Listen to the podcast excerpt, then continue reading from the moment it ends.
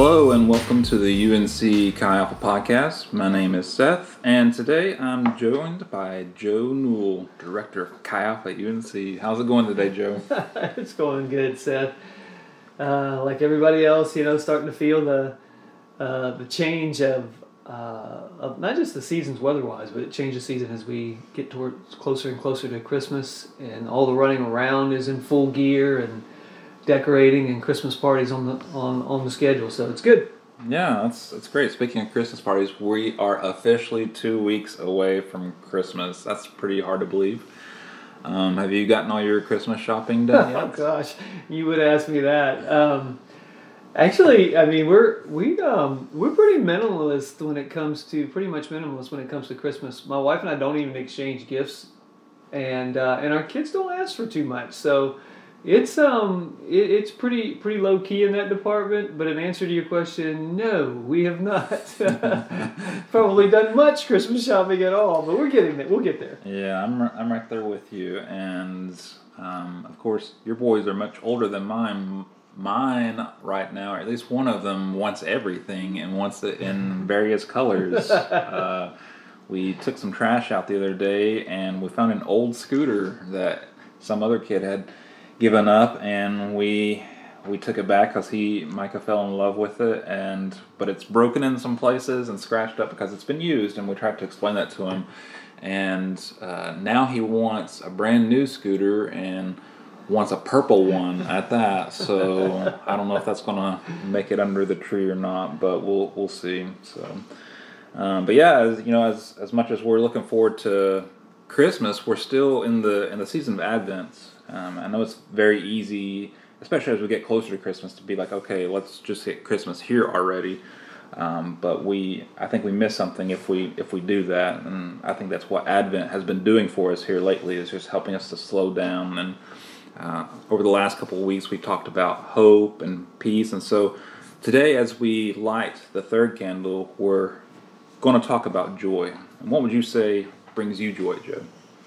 Oh man, um, you know when I think about, I, I know you're going to be talking about that, but when I think about it personally, I actually find a great deal of joy in giving gifts to others. Even though just a few moments ago I said, "Hey, we don't we don't really do a lot in our own family as far as gifts at Christmas."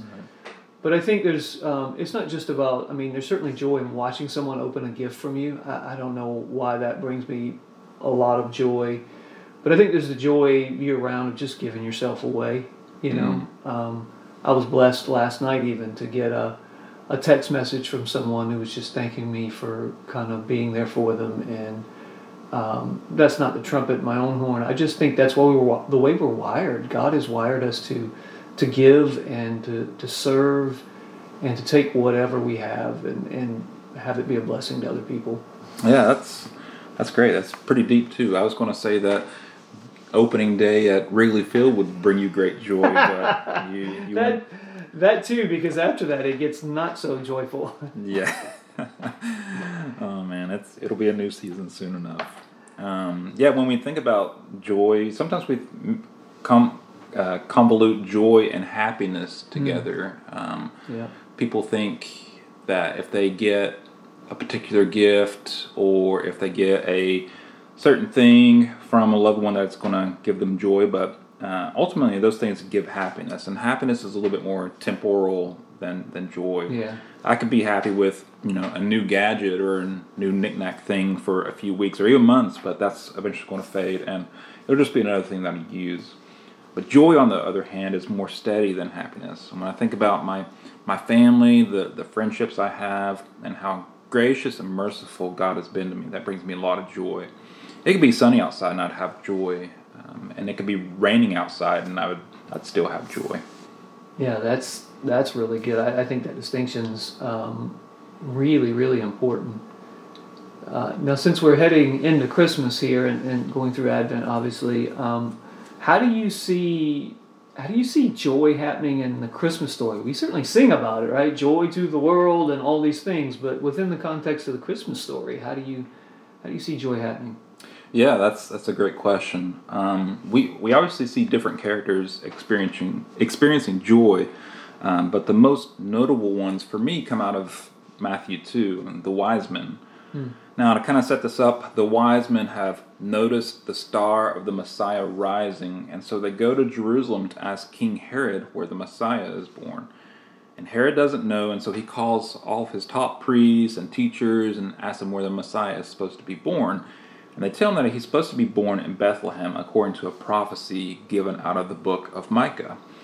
Herod then sends the wise men on their way and wants to know ex- the exact location of where this newborn king of the Jews is so that he can go and worship him too. Or so that's what he tells the wise men. But Herod, of course, is very uh, insecure and uh, has a murderous plot uh, that he's wanting to execute on uh, on Jesus. And so the wise men don't know this, of course, so they go anyway and they follow where the star has set over in Bethlehem. And Matthew chapter 2 verse 10 says, "When they saw the star, they were filled with joy." They then go and worship uh, Jesus and present him with the gifts gold, frankincense, and myrrh. Have you ever gotten gold, frankincense, and myrrh as a gift before? no, I don't. I don't think I recall that one.